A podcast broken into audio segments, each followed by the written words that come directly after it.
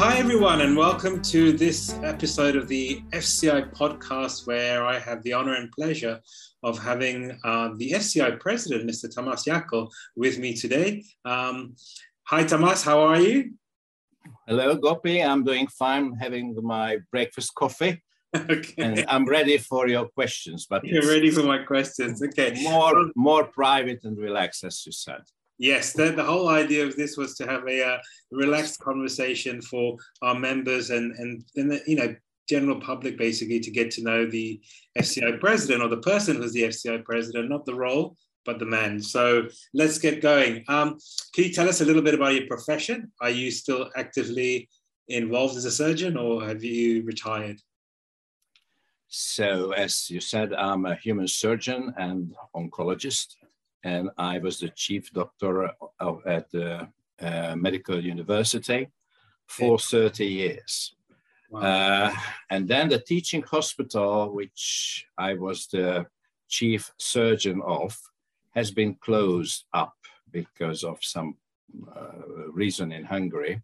Okay. And that, that was a turning point in many ways in my life, in private part, health-wise, Okay. Uh, and then I, that time I became really active in dog diplomacy. And I had to take into consideration, because that was a crossroad, what to do. And then I decided to accept the invitation of the medical university, and I went there as a teaching professor. Later on, they also established a very exciting uh, uh, department, which was the International Affairs Department, Wow. And wow. I became a leader of this, and we made a lot of exciting things, uh, mainly in Asia and United States. Nice. And it, it really made me excited. Uh, in the past few years, I moved to a private uh, firm, and uh, I'm very happily working with friends and it makes my life more relaxed, more flexible. I can do the job from home if uh, mm-hmm. needed, uh, which really support my activity in the FCI. So I'm I'm I'm glad I'm not retired yet. I okay. cannot. I'm too I'm too young only for one thing to retire. Good. You, you, you that's that's the right attitude to have and not retire. So Tamás, tell us favorite cuisine. What's your what's something you love? Uh, actually, I'm a very positive person about the life. So I like the life. Before, when I was working in an operating theater 10 hours per day, I lived a little bit in a tunnel. Okay. From home to the operating theater, no window on the room coming back. Uh, ever since my life has changed and I'm walking much more with my dogs, uh, the life became colorful. Okay. And I like to stop and enjoy. Uh, I have a lot of birds in my garden. I like, it's incredible. I mean, I would never imagine before.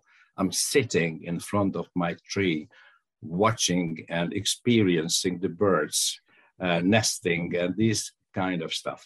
I like the nature a lot. I like music. I like opera. I like good movies. Uh, I've been a big fan of books, but somehow lately I'm not reading that that many anymore. Uh, I think it's a part of the life-changing tendency all over the world. We want to get everything right now, short and very visual. Um, but I'm still reading books. Uh, I like poems, but to be honest, I'm more watching now good movies. Okay, and and favorite food? What do you enjoy? What cuisine do you best enjoy? I'm, I'm, yeah, I'm, I'm not a food orientated person. Okay. okay. Uh, I'm, I'm first of all, I cannot cook. It does a lot. Uh, I'm always depending on someone who is able to serve me some food. And of course, I'm having my favorite restaurant around my house. And uh, I mean, I, I also like this very private atmosphere. I'm, I'm, living in Budapest, but it's a little bit of outskirt. So right. here, everybody knows me by name. If right. I'm going to the restaurant, waiter, waiters ask me about my dogs, about my puppies, uh, where I've been traveled to. So it's it's a nice community which I, I I like to experience to be a part of it. Before before COVID, it didn't happen because I was just a guest in this area, even if my house is here. But now I really settled down and I it, it's completely changed this this two years changed my attitude and my lifestyle. Nice, nice. I like that. Enjoyed that. And and um, so you you you mentioned a bit just now um, about how you like spending your time and what you like doing. What's your favorite city in the world? Where where do you love going to? Uh, I've been almost everywhere. Okay. But uh, with a real permanent nostalgia. Um, I remember Sydney, okay. Buenos Aires, right. and come closer. I love Vienna. I used to live in Vienna for a couple of months, okay. and also okay. München, Munich. Right. Uh, I, in those cities, I have my own places to go, uh, to sit down and to enjoy the life and uh, charging my batteries. and and do you have any phobias? Are you afraid of anything? Mm, not really. I have a problem with with height. Okay. Uh, so my worst nightmare, and it had happened many times before. I'm climbing on a mountain, suddenly started to fall down, and then I learned how to stop this dream. So when I start to climb, I stop the dream it's interesting uh, how uh, I can have my control even while I'm sleeping. So it never happens again, thanks God. That's my only phobia. Good, good. I mean, I suppose you're a surgeon, and there, there can't be many things that make you squirmish or, or, or worry you. Um, and uh, well, let, us let, let's, uh, let say something. Uh, many times it's happening. We are having a nice dinner or a nice lunch with friends, and then somebody starts to have really dirty jokes. Uh, and then they say, but you don't mind, you are a doctor. I do mind, I'm a doctor, but still a human being. so, but one thing is true, when you really faced with the real life, mm. blood and meat, your mindset has been changed. Uh, you can you can see the real things more clearly and you can separate them from the unnecessary, uh, let's say, it's a nice, not a nice word, bullshit around. Uh, and it's very important. Uh, when you have to deal with problems, this is important. Okay. Okay, uh, note for all vegetarians. Um, getting on to dogs a little bit, what's one of your biggest pet hates when you're judging dogs with exhibitors? What is one of the things they do that annoys you? Uh, when somebody, how to say, uh, have this feeling, this is my laptop lap uh, lap dog in an extreme way. I mean, this is mine. Don't don't even come close to. And the dog behaves in a different way because even the small little dogs are getting protective with the owner in this situation. And if you put this dog on the table or on the floor, these dogs are shy. Yeah. So that's that's the way of love of uh, toward the dogs, which could be uh, how to say, provided because of the interest of the dog and the, and the human uh, being. Uh, I mean, it, it never disturbs me so much if the handler is not experienced and try to do its best. Yes. We are we are there to to teach a little bit. I, I just put the picture on the Facebook not long ago. Last year, I did my own breed in uh, France in the National d'Élevage, and the best male was a beautiful male, uh, was handled by a complete outsider. But the dog sold himself because moved beautifully and stood beautifully. But at, at the end of the story, I wanted to take a picture of this beautiful dog to take home. And then the, the owner couldn't do what to do. and he let me to make the dog stand in a rather proper way. And this picture is priceless because he was watching me, wondering, and this, that was a very good shot uh, made by, some, uh, by someone. Uh, so these kind of thing uh, doesn't uh, disappoint me. Of course, when you are having 50, 60 dogs in the same ring, and the owner number 60 asks you what to do, that is a little bit disappointing. But I'm always trying to be polite and explain what's the expectations. Yeah, if it's at the start of the day, it's easy. If it's at the end of the day, yes, patience yeah. little less. like all it, it, it, means that exhibitor couldn't care less what's going on in the ring, didn't even watch it. Yeah.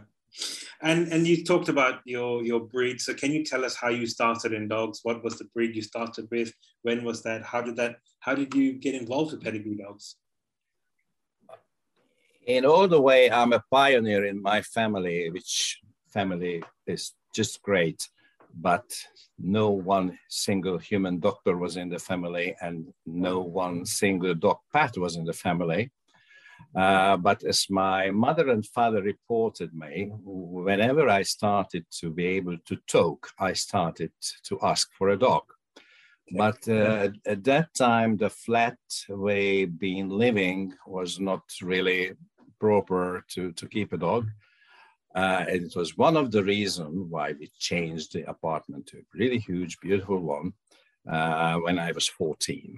Okay. And on the top of it, uh, next in the next door, it was a cocker spaniel, always watching through the window, uh, and I became a very good friend of her.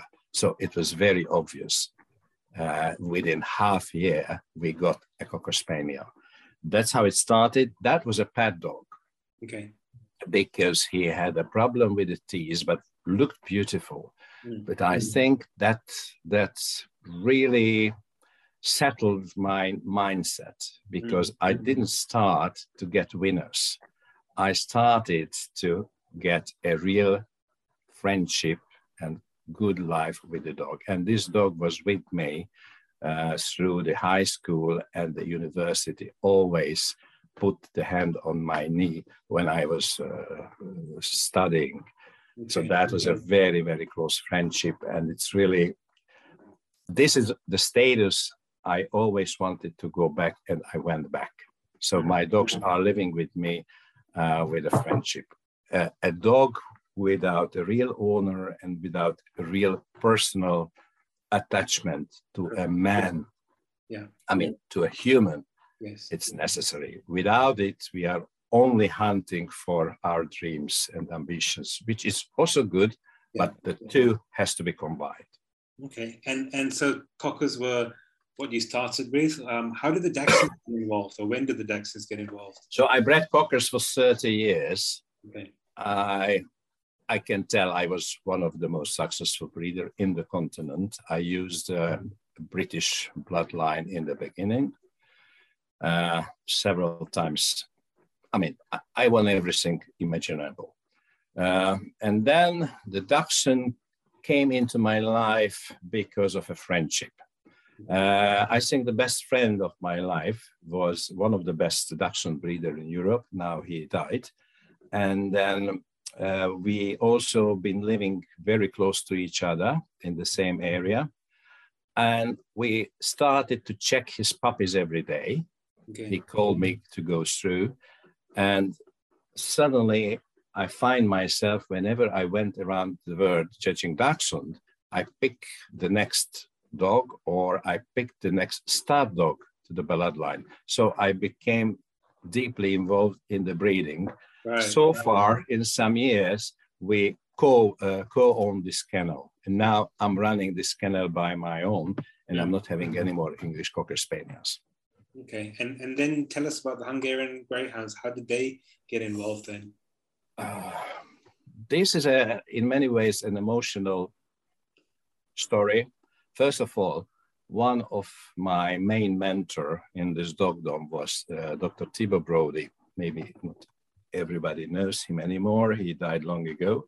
Mm. But he was a member of the FCI board and uh, a president of the Hungarian Kennel Club for a short period, but he was always a kind of uh, rock stone uh, in the in the kinology, especially in Hungary, but also internationally. He pushed me to be a judge. He pushed me many things. He was a very educated, nice person uh, with a very aristocratic wife, and I visited them many times, uh, having coffee, and it was for me like uh, listening uh, fairy tales. Mm. And he used to be a breeder of Hungarian Sighthound, and okay. when this breed got a very difficult situation, something like 20 years ago or even more. And then I've seen a beautiful female coming into the ring when I was commentating the Best in Show. And I said, stop everybody. All the photographer has to go there because maybe she's the last real one. Oh. And I checked the name of the bitch. Five years later, exactly the same thing happened, and that was a male. And I checked, this is the son of that bitch. So everything in my household uh, uh, is sired by that male. Wow. Because the combination, personal combination of Thibaut Brody and and and being Hungarian and being responsible for a Hungarian breed, it's a combination uh, which made me start. And then when you have a Hungarian Sighthound, you want to have more. This is a fantastic, fantastic breed. Was a breeder, an old breeder told me, I can't understand, Thomas, if anybody has a dog because likes dogs, why these people has not at least one Hungarian Sighthound? Because that's a perfect dog. And that's very true. Now I became a little bit breed chauvinist, but I love to be so. Now, now, tell you, you mentioned that it's it's a, it's a breed that you feel that everyone should have.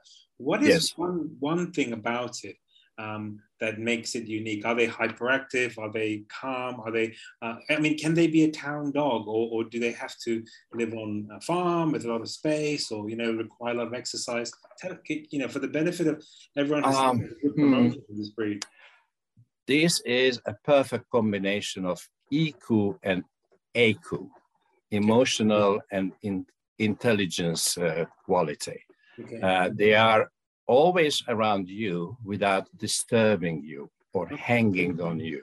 Right. They are calm. Uh, they are like big cats. If they don't have anything to do, they're just lying like a carpet, but they want to be around you. And when there is an action, you cannot imagine how gorgeous to see them on the field running around. It, it makes your spirit freed. So when I'm drained and a little bit depressed, or I had a difficult day, I'm going to the field, I let them run, and in 10 minutes, I feel I uh, my battery reload again. I, I love this, this, uh, this feeling. And you don't need to shout with them. You don't need all, almost to talk to them. They know what you want and they follow. It's, it's just, just great. When, when I started to get them after more than 40 years in the dogs, I literally call it I arrived to the place I always wanted to be. But I'm still having Dachshund because that's a different kind of fun and I love them. I was I was gonna say you you that's another breed you can't live yes. without. I mean those a good combination the two. Many people has those two breeds together. And I'm sure the Dachshunds rule the the Rush. They're the ones in control. they, they, they managed to be the leaders. Yes, of course. Now you mentioned a very successful showing career. Can, can, you mention something that was the highlight for you of your showing career? With maybe something that you had bred yourself. What was one one win that you would never forget? Uh, three times it happened in English cockers, like uh, uh, in a big virtues, and and in those years European and virtues be big for English cockers, having four or five full rings in the breed. And three times I won the double, male and female in different rings. And that was something to remember. I, I won, I don't know how many best in shows. Uh, uh, that's what I cannot really count. But uh, also in Dachshund, it was a European show in Bratislava, 2002 or three when we won best of breed in all three sizes in Snus wow. Dachshund, Kaninchen, miniature, standard, with own bred dogs. Uh, there are several things like that. I have to tell you something. Uh, I I think I'm really a breeder. I'm only really interested at the point when the dog is doing well in the breed. Uh, groups and best in shows. This is a show. Of course, it's a good feeling, yes. and it's a it's a good feedback to a to a breeder, especially when he feel he or she feels herself himself a little bit down, mm-hmm. to restart again. This is a great thing. But those best in shows are not the titles I'm, I'm counting off. And all the cups lately I gifted to different breed clubs to take it to the winners. Lately, what I like, I'm, I'm not showing dogs anymore by myself.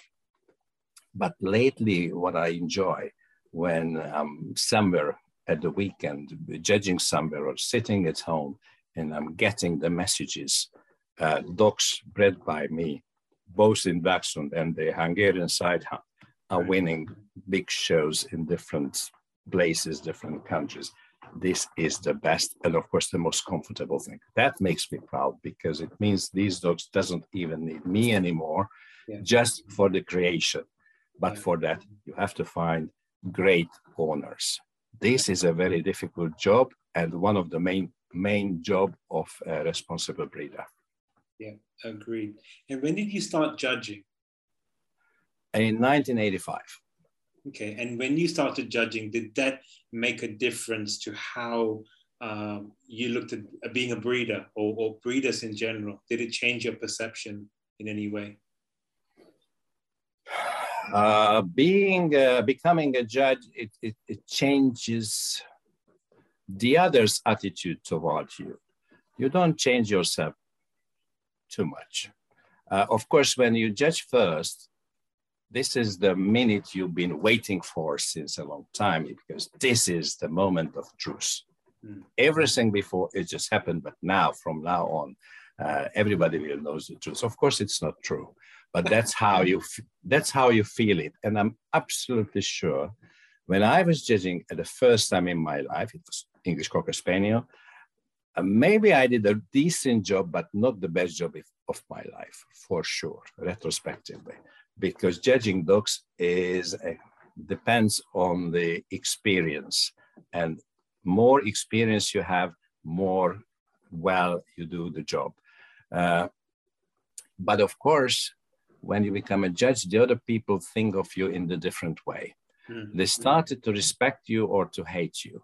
One thing is for sure, if you've been a, a guy of uh, a social guy in a big group, mm-hmm. you started to be more and more lonely because this kind of responsible to to decide and to make it clear your decision is this one, which you cannot avoid anyway, makes you a little bit isolated, uh, which changes your life a little bit, but of course makes your choices more objective. Okay. So good side and, and bad side. I, I'm, I'm actually love judging, but I'm lucky because I'm judging all over the world. And usually when I'm going into the, going to the ring, and judging a breed, I don't really know those people in that country, in that breed. So I'm, so I'm absolutely independent in this way. And I try to keep this independency because many times I gave the different titles uh, to the same people. Okay uh, I'm, I'm, not counting, okay, this dog got uh, something already or this owner. And, uh, it was just, just a chat. You also participated, Gopi, this morning uh, on one of the Facebook group. Uh, and I really think that the exhibitor, the owner of the dog, is for its own interest in the dog show or the interest of this dog. The handler serves the interest of the owner, and the judge is the one who should only take into consideration serving the breed. When a judge starts to serve something else or somebody else, that's the end of the game. Absolutely. And, and that brings me to an interesting point. What advice would you give to a breeder this day? Someone who's starting as a breeder, what advice would you give them? First of all, be brave and breed. Don't give it up. Uh, the environment is not very supportive nowadays in the society for the breeders. Everybody wants to, not everybody, a lot of people wants to get a dog. That's not a problem. But now, because of the freedom of the information getting around, people losing the, the real direction. They are not necessarily going for quality. They are going for different features like being cute, being different, having a color which we've never seen in this breed because it means it's a crossbred dog. Uh, and then the tendency of the, the good uh, uh, promotion of crossbred dogs are more healthy.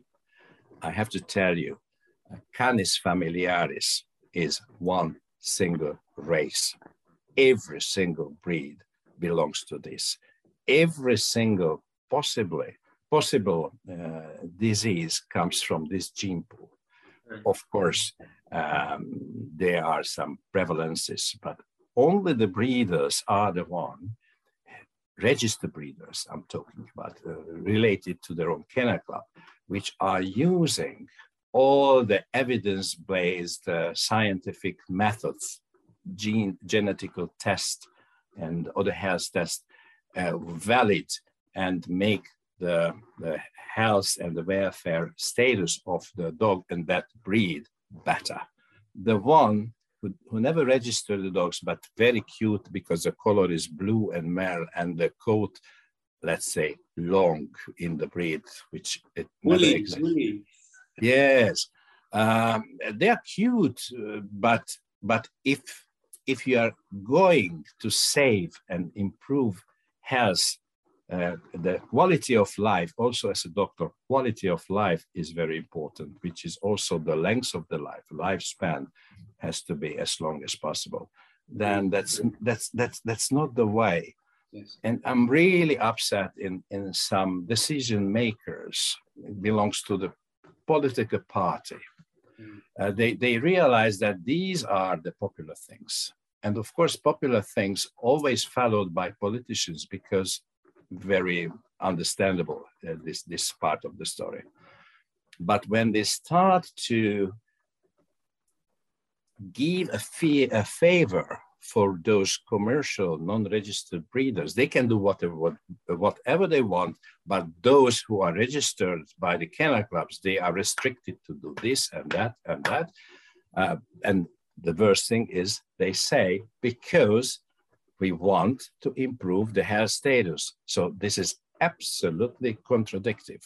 It's not what's going to happen uh, if, if we put the, the power and the favor for those who never test anything, who doesn't register anything, of course, the end result will be not what they expected. Right. I can't even understand sometimes how it could came in anybody's mind.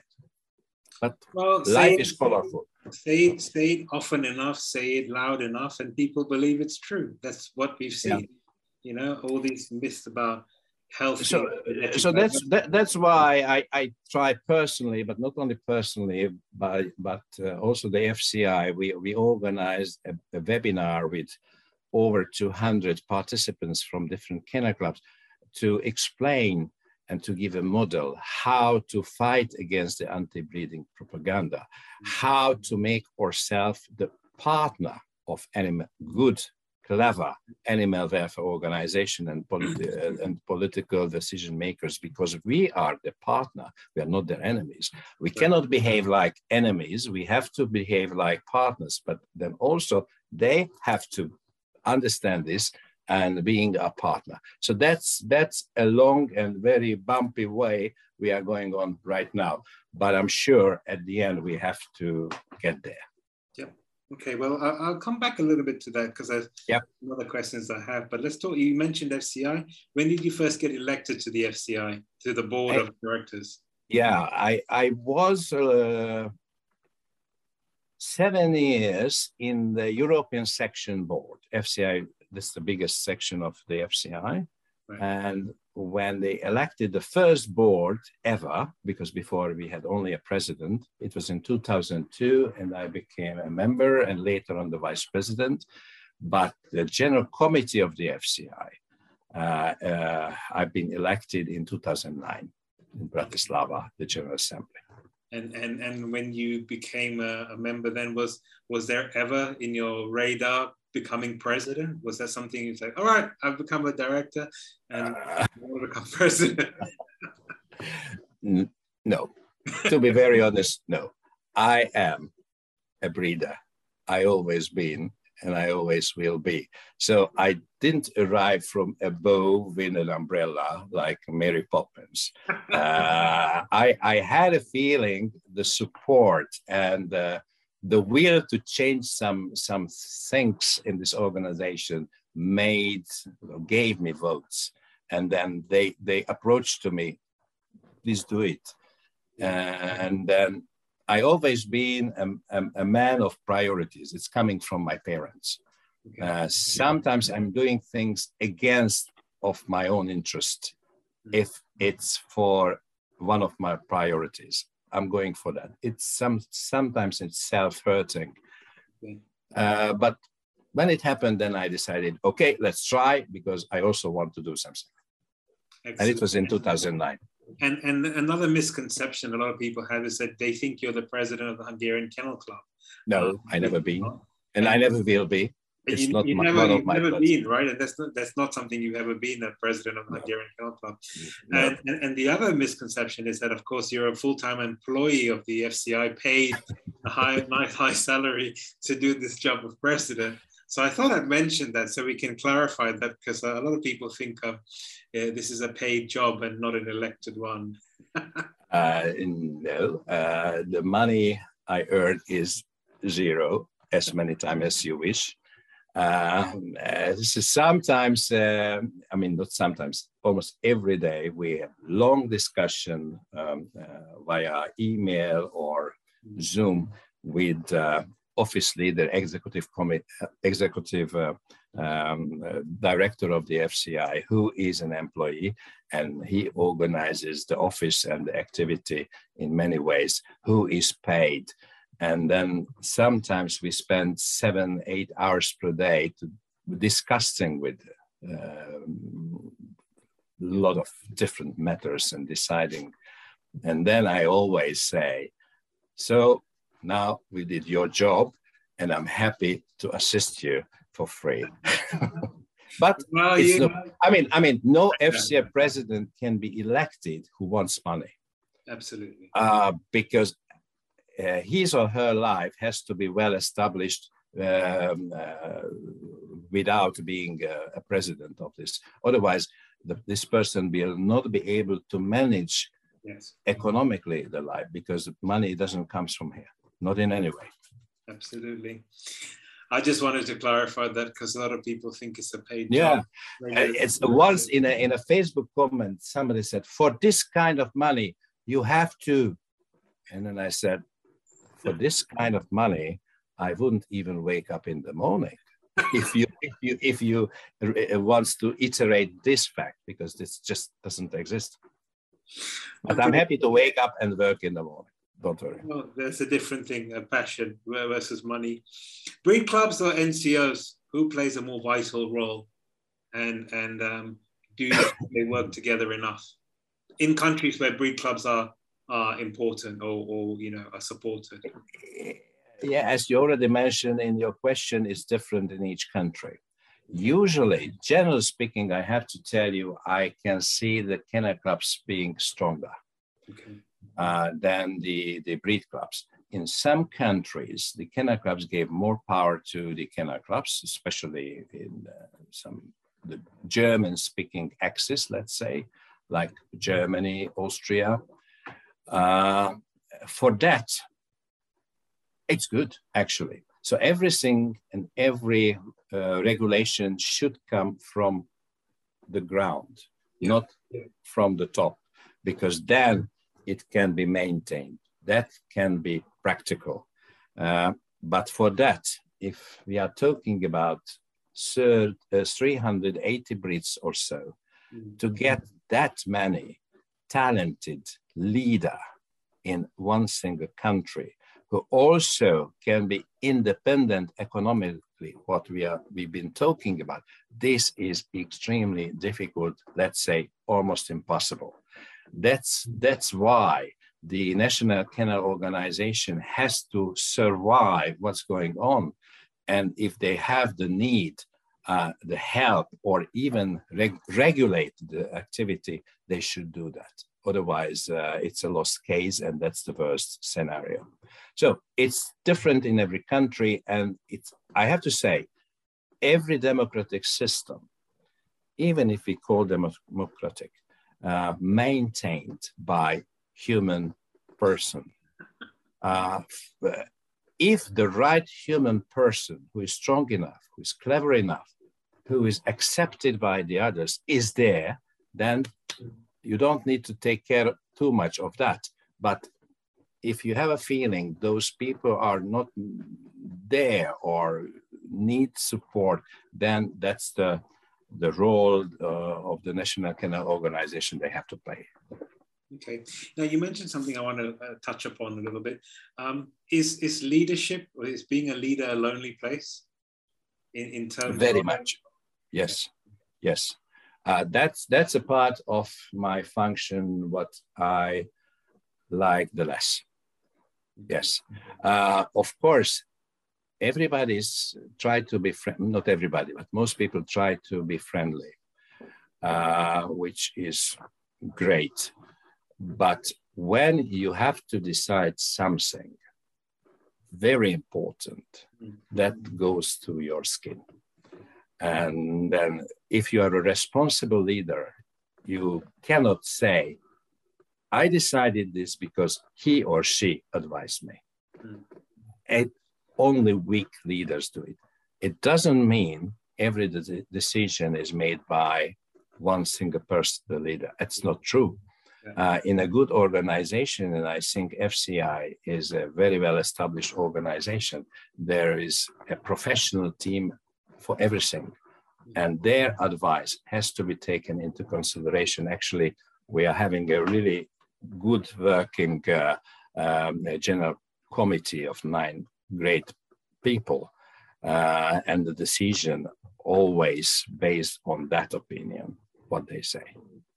Agreed.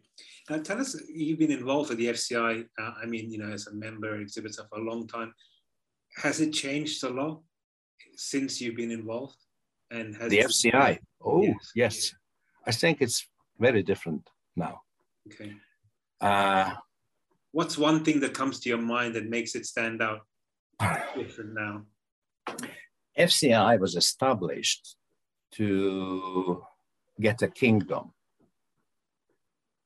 um, uh, to be international. Mm. It's a, it was a very early version of the franchise system. Okay.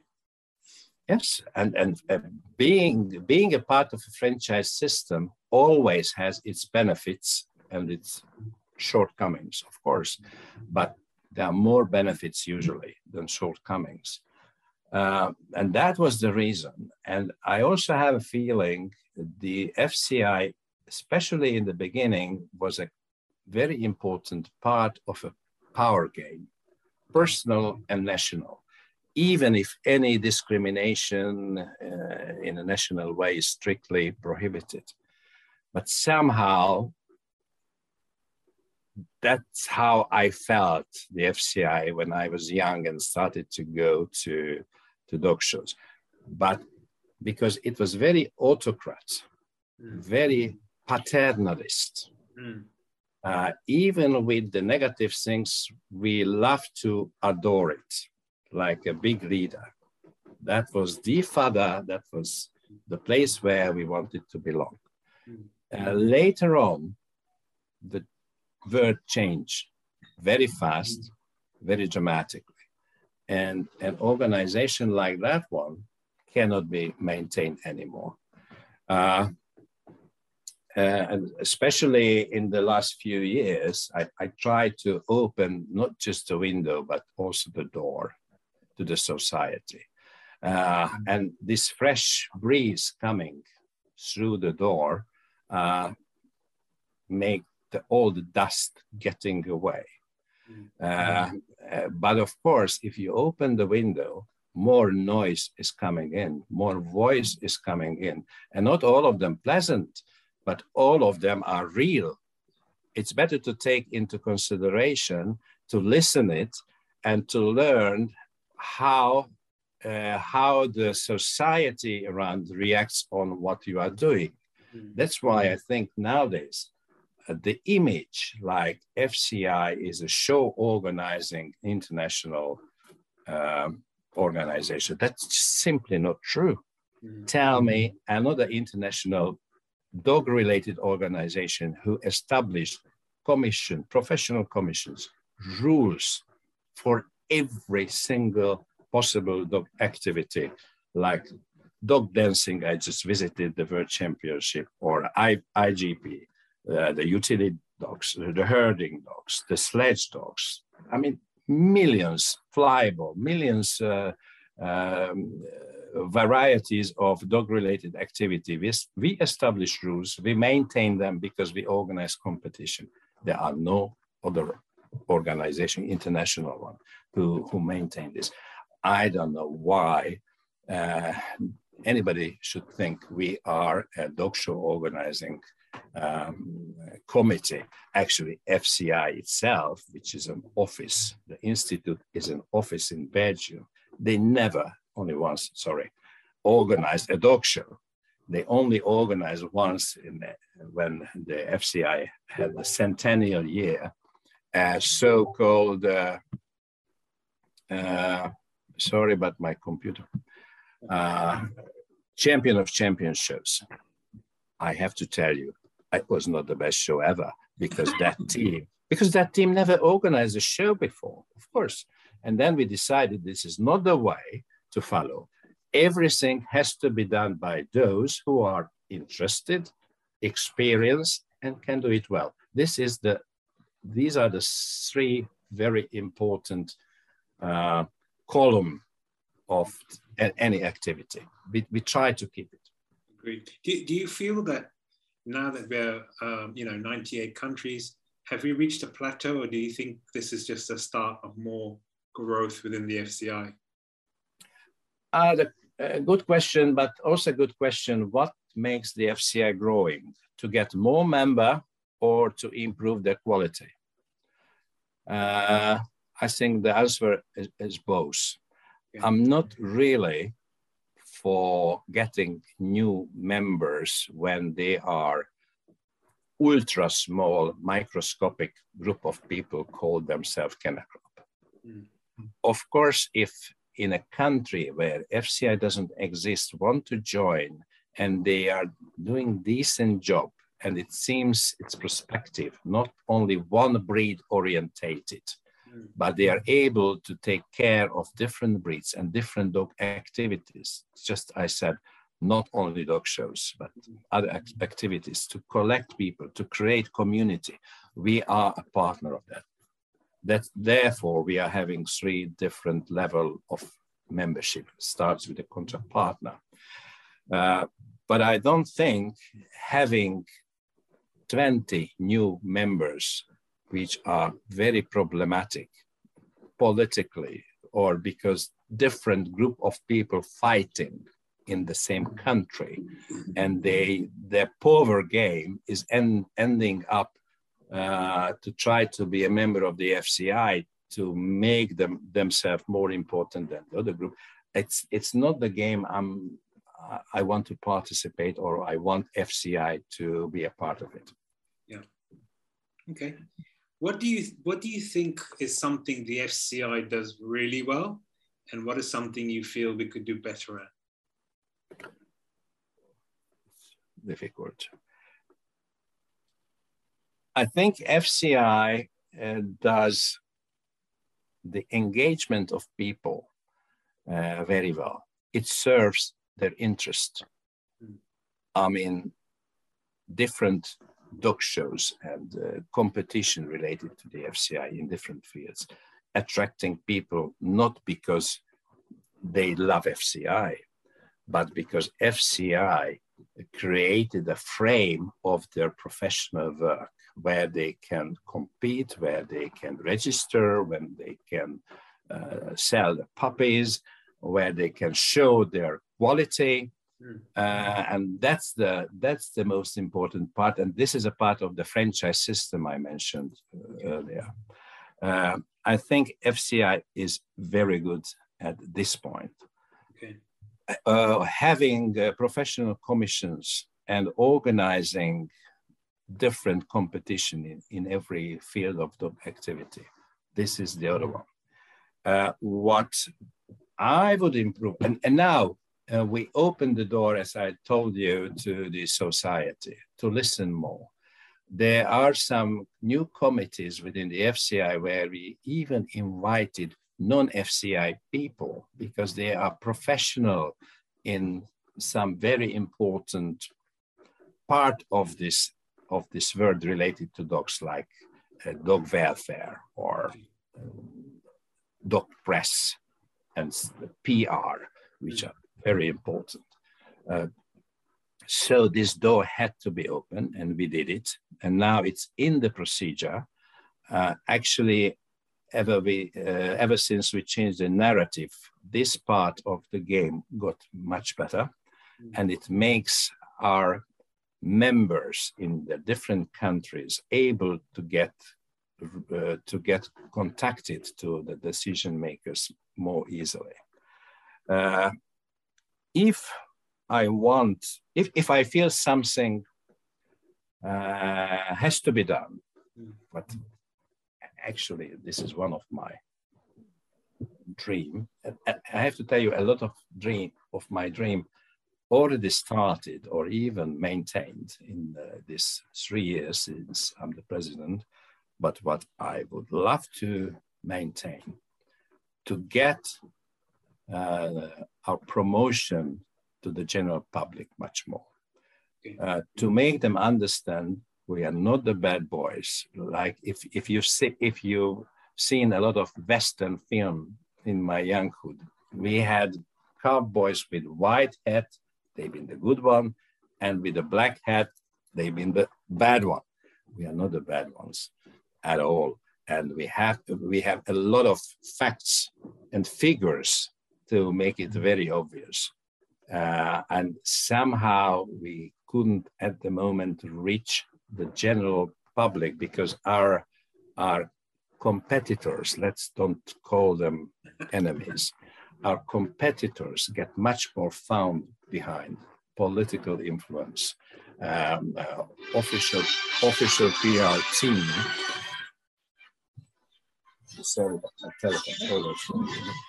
Actually, this is my dear mother, but now it's not time for her after that.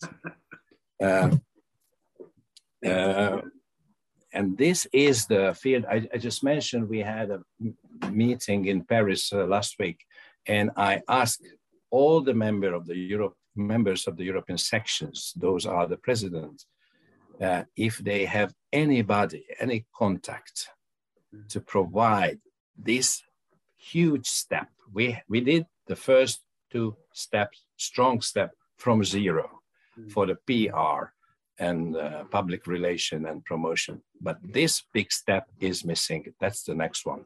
And I asked their help if anybody has the right person to start to negotiate with.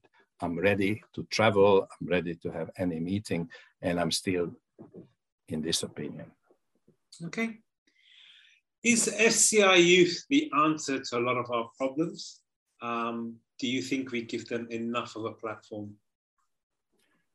Uh, FCI Youth is a very interesting organization. It started something like 10 years ago, or not quite.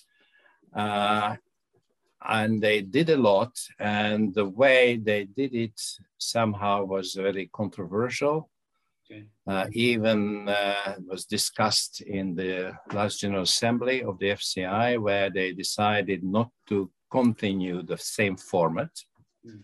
And now we established a new format for the FCI Youth, which is a regular commission.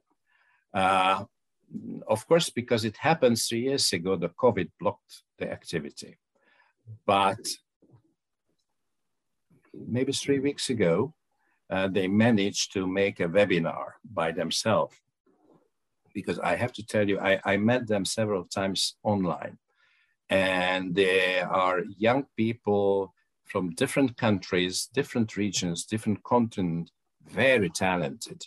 I mean, in some of their activity and opinion was uh, jaw dropping in a positive way.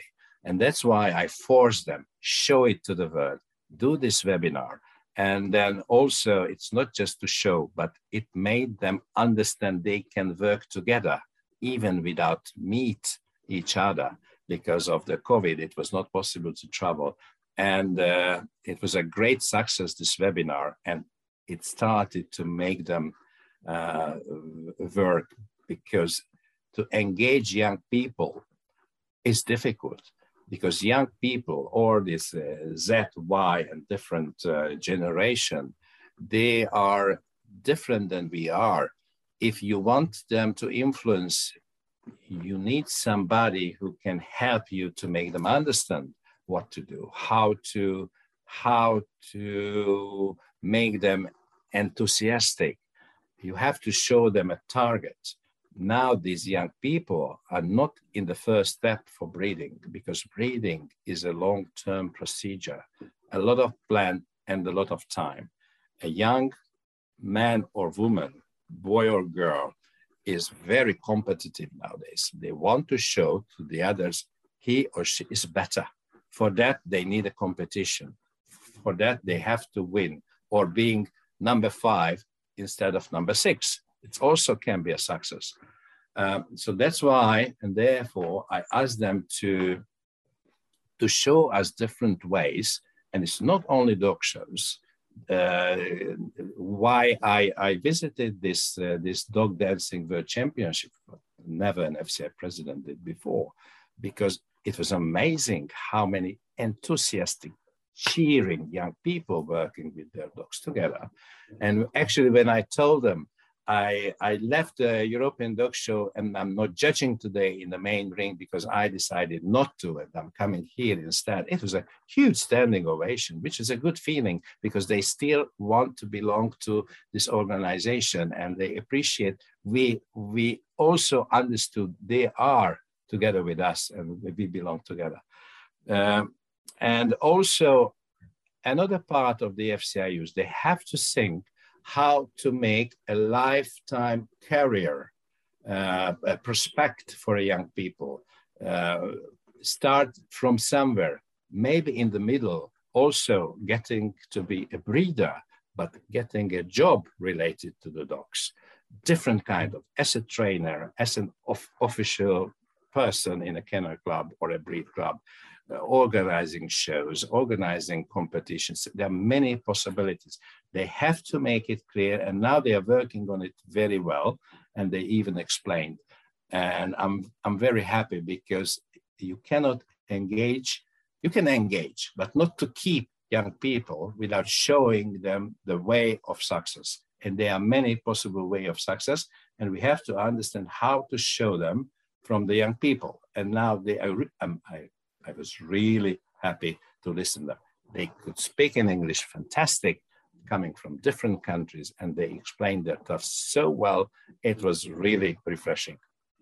Excellent. I hope we're going to have more of more of them yeah. because I, I, was pretty impressed when I heard some of what they were doing as well. I mean, I was yeah. pretty blown away. Do, do you think, Tamás, there will ever come a time when all the large global canine organizations will work closely together?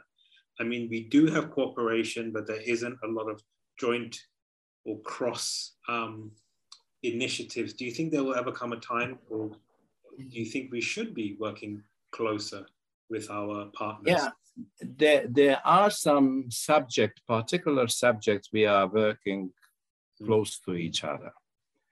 Uh, like when we had a problem with two British breeds in, in Norway, uh, the Kennel Club, which is the British Kennel Club, it's not, not a member of the FCI, of course, they provided facts and figures about the health status of these two breeds within a day to help. Uh, also, we made a contract with them about the brachycephalic breed problem and its functional test, and now we are working together to, to make the, the research more international with more bigger numbers. So there are many things. Also, when we found we made a fund for helping the Ukrainian uh, victims. Uh, Canadian Kennel Club, the Kennel Club, uh, and some of the organizations join and send money for the fund. So there are many subjects we are working on it. Uh, but because, let's say, the standards uh, are different in some of these organizations, that makes uh, the cooperation in the professional level a little bit difficult. Uh, I have to tell you, my conscience is clear because FCI in every case keeps and accept the standard of the country of origin. Uh, sometimes it's not easy to work together with some other organization which doesn't. Yeah uh, because this is one of the priorities of the of the FCI, and and and I'm I'm, I'm in favor of this. Uh, but of course, in in uh, in a case of urgency or or big, huge international need, there are some subjects we are working together. So, the, uh, with in time, it's hoped that there will be more cooperation, joint um, projects that we can work on for dogs? Is that is that something that you hope for, aim for? Being a human doctor, it's a little bit nasty, but we used to say, always hope dies the last. First, always the patient die. Yeah, of course, there are hope. Mm. Uh, why not? We, we don't have uh, uh, severe conflict with each other, which could avoid. No, we are open-hearted. Not not in the same way in in each of the big outside of the FCI uh, organization, but nothing wrong happened. What could avoid to get even closer? Perfect. What is one of the most misunderstood things about the FCI? I know you mentioned that people think we organize dog shows or the FCA organizes dog shows. yes, that, that, was one of those. Yeah. But the other one is like uh, when they comment, like FCI is a police. They have to control this. They have to control. FCI has to do. This is my favorite. FCI is not an independent entity uh, a head, headquarter in top of the mountain doing everything. This is a, an office in a very charming, small uh, historical village in Belgium of 13 employees. This is what the FCI as, a, as an office. FCI is important because of course of this headquarter provides all the franchise system, which is a difficult job to do, I have to tell you, but they do it quite well. I would like to thank them because they do very professional work. But FCI is you, and FCI is him or her, and FCI actually always the person who asks why the FCI doesn't do this and that. FCI is the community of the kennel clubs. So if you are having a serious problem, which can occur every day, first you have to turn to your breed club or to your local kennel club and to your own national kennel organization. And then if they cannot solve the problem, they can uh, communicate with the FCI uh, to, for help. to to give guidelines to to give advice how to solve this problem because maybe some in some other countries they already solved the problem but it's usually is, is, is not a way in many ways and many times sorry we learned about serious really serious problems from the facebook because the Kennel Club involved didn't even send an official communication to the FCI office. Uh, I, I, don't want to list all those problems we learned from the Facebook. Uh, and, and it could be in a different way. What the FCI think about this? And, and uh, it was just uh, news on the Facebook from yesterday. And the FCI was not even uh, officially uh, informed about it. So what I could say only what I'm thinking, but it's not what the FCI think. So this this communication between the kennel clubs and the FCI got much better, but needs to improve. Excellent. Well, Tamás, thank you so much. I've, uh, I've, I've uh, one of my biggest takeaways is franchise system. I've never thought of it like that way, but uh, I like it. Um, it makes sense, and it is actually when you think about it. It is. Um, thank you so much for your time. Thank you for being very candid and open uh, with us to to answer from your heart. Um, and I, have uh, really appreciated that, and I hope our viewers enjoyed it. I hope you've enjoyed um, spending some time with us, and uh, I look forward to seeing you again. Do you have any parting words to to share? Any words of wisdom that you'd like to say to our, to everyone watching the podcast? Uh, I think everything what I wanted to ex explain, I already said that. Uh, and I'm, I'm happy you visited my home, uh, having a coffee with me. And I'm sure many questions arise in your head, also in my head. And therefore, we want, we try to continue to make this survive, not only uh, to, the, to make this FCI not only survive, but to improve. Because nowadays it's extremely difficult to adapt a, such a huge um, uh, company, let's call it company, to the ever changing circumstances of this planet, of this world. Uh, just one thing FCI, you asked before, what was the FCI before? FCI was created to meet twice a year in a room. In this way, we would be dead long ago. we are having conferences, Zoom meetings almost in monthly. And even with this very dense and active um, uh, uh, behavior, we just can maintain the problems because problems doesn't anymore occur twice a year. But this is my dream. Maybe in five years, again, it will be enough to meet twice a year. So let's hope for it. And as I said, hope uh, dies last. Excellent. Well, thank you, Gopi. I'm gonna, and thank you so much again, Tamás. Take care and uh, stay safe. See you somewhere soon. Bye bye.